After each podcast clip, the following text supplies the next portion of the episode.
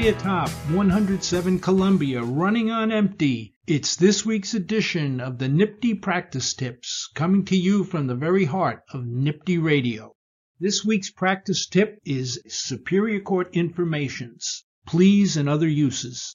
The New York State Constitution originally required that all felony cases be prosecuted by way of an indictment, which was voted by the grand jury.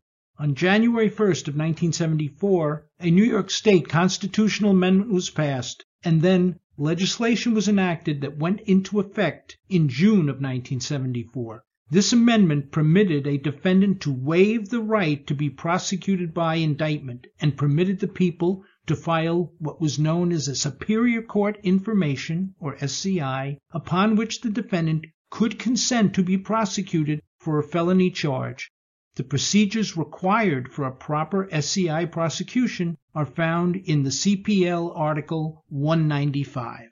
While the primary purpose of an SCI is to permit a plea of guilty at the outset of a criminal proceeding without the need for a grand jury presentation and vote, it may also be used as the basis for a felony trial. In dealing with SCIs, one basic requirement should never be overlooked. The SCI is a function of an existing unsatisfied criminal court felony complaint upon which the defendant has been held for the action of the grand jury. Without the felony complaint, an SCI cannot be drawn up and no plea or trial may be taken on such a document. The defendant cannot waive this jurisdictional defect and it will always be subject to a successful appeal to vacate any plea. An SCI plea may be taken until the filing of an indictment voted by the grand jury. This includes taking a plea after the grand jury has voted a true bill, but before you file the indictment. An SCI plea is jurisdictionally defective when based on a criminal court complaint containing an A felony which is punishable by death or life in prison. This error need not be preserved by the defendant and cannot be waived by the defendant and is always subject to a successful appeal. Not only is the existence of an SCI a function of a criminal court complaint, but the content of the SCI is also a function of the criminal court complaint. An SCI must contain a crime found in the original criminal court complaint or a lesser included offense of one of the original crimes found in that complaint, or a crime that is joinable to a crime that is found in that complaint. If the defendant has been indicted and wishes to plead guilty to a crime not found in the indictment, nor is it a lesser included offense of one of the crimes in the indictment, to plead guilty pursuant to an SCI containing that crime, the defendant must be rearrested on that crime to which he or she is willing to plead.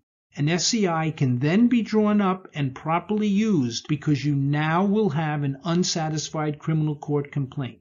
You cannot simply draw up an SCI based on the indictment with the new crime added because there is no unsatisfied criminal court complaint containing that crime in existence. The authority for this can be found in People v. Boston, a Court of Appeals case from 1990. If an indictment is dismissed with leave to represent, and the defendant wishes to plead guilty before you represent, he or she may so plead guilty to an SCI based on the original complaint that is considered to have remained extant because of the dismissal of the indictment with leave to represent. For more case law and statutory authority, as well as other SCI issues, please see the PE memo entitled SCI Pleas Superior Court Informations. As always, our thanks to our crack producer, Jonathan Marconi Crespino, and to all of you, stay well, my friends, and stay ready.